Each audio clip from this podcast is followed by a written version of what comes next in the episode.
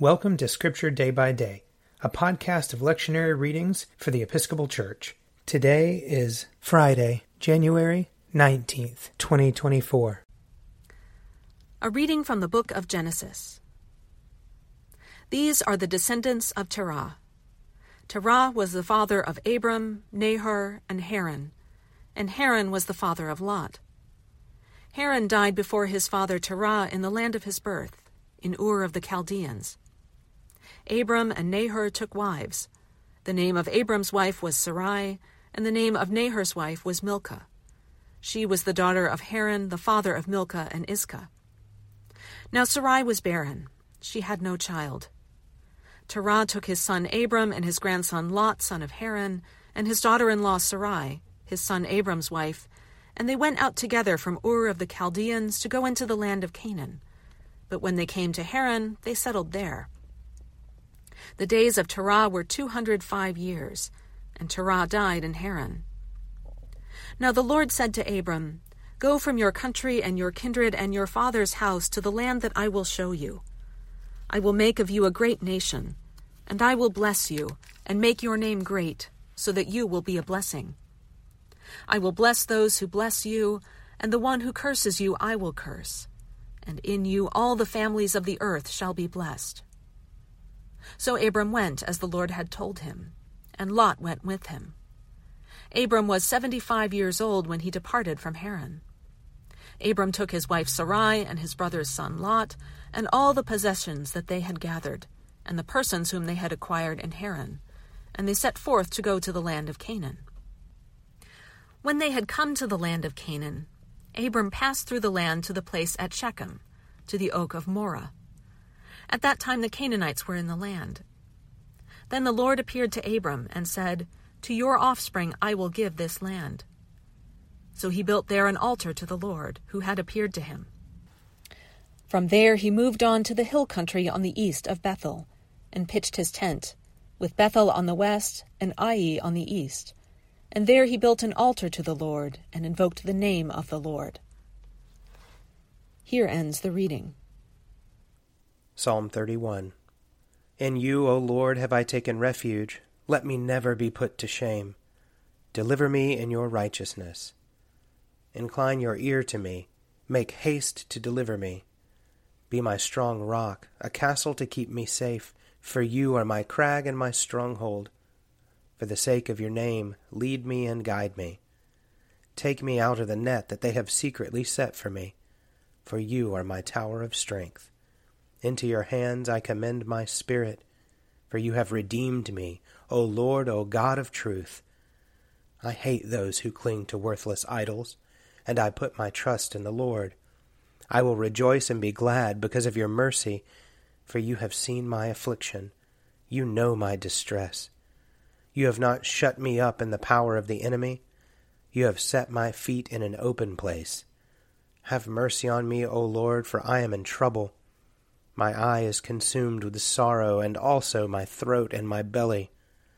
For my life is wasted with grief, and my years with sighing. My strength fails me because of affliction, and my bones are consumed. I have become a reproach to all my enemies, and even to my neighbors, a dismay to those of my acquaintance. When they see me in the street, they avoid me. I am forgotten like a dead man out of mind. I am as useless as a broken pot. For I have heard the whispering of the crowd, fear is all around. They put their heads together against me. They plot to take my life. But as for me, I have trusted in you, O Lord. I have said, You are my God. My times are in your hand. Rescue me from the hand of my enemies, and from those who persecute me. Make your face to shine upon your servant and in your loving kindness save me. Lord, let me not be ashamed for having called upon you. Rather, let the wicked be put to shame. Let them be silent in the grave. Let the lying lips be silenced which speak against the righteous, haughtily, disdainfully, and with contempt. How great is your goodness, O Lord, which you have laid up for those who fear you, which you have done in the sight of all for those who put their trust in you. You hide them in the covert of your presence from those who slander them. You keep them in your shelter from the strife of tongues. Blessed be the Lord, for he has shown me wonders of his love in a besieged city.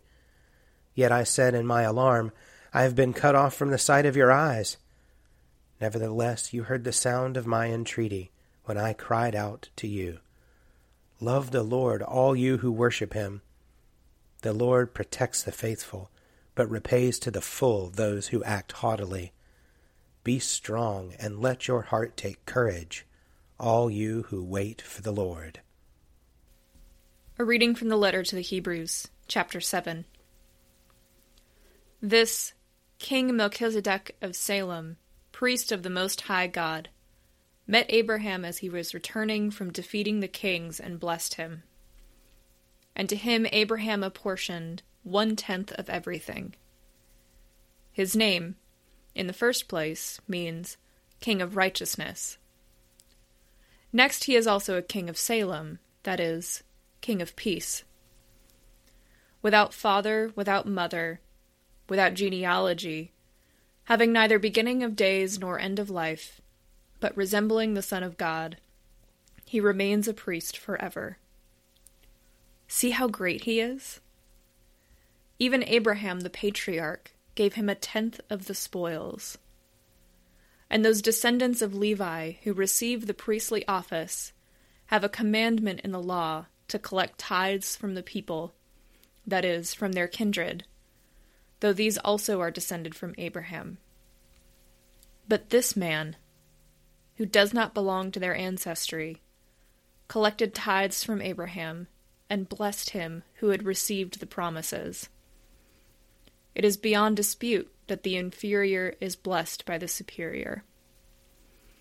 In the one case, tithes are received by those who are mortal. In the other, by one whom it is testified that he lives.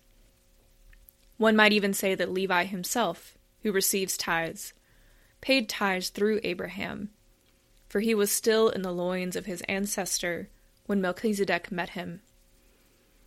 Now, if perfection had been attainable, through the Levitical priesthood, for the people received the law under this priesthood. What further need would there have been to speak of another priest arising according to the order of Melchizedek, rather than one according to the order of Aaron? For when there is a change in the priesthood, there is necessarily a change in the law as well. Now, the one of whom these things are spoken belonged to another tribe from which no, no one has ever served at the altar. For it is evident that our Lord was descended from Judah, and in connection with that tribe, Moses said nothing about priests. It is even more obvious when another priest arises, resembling Melchizedek, one who has become a priest, not through a legal requirement concerning physical descent, but through the power of an indestructible life for it is attested of him, You are a priest forever, according to the order of Melchizedek. Here ends the reading. A reading from John chapter 4. Jesus said to her, Go, call your husband and come back. The woman answered him, I have no husband. Jesus said to her, You are right in saying, I have no husband, for you have had five husbands, and the one you have now is not your husband. What you have said is true. The woman said to him, Sir, I see that you are a prophet. Our ancestors worshipped on this mountain, but you say that the place where people must worship is in Jerusalem. Jesus said to her, Woman, believe me, the hour is coming when you will worship the Father neither on this mountain nor in Jerusalem. You worship what you do not know. We worship what we know, for salvation is from the Jews. But the hour is coming, and is now here, when the true worshippers will worship the Father in spirit and truth for the Father seeks such as these to worship him. God is spirit, and those who worship him must worship in spirit and truth. The woman said to him, I know that Messiah is coming, who is called Christ. When he comes, he will proclaim all things to us. Jesus said to her, I am he, the one who is speaking to you. Here ends the reading.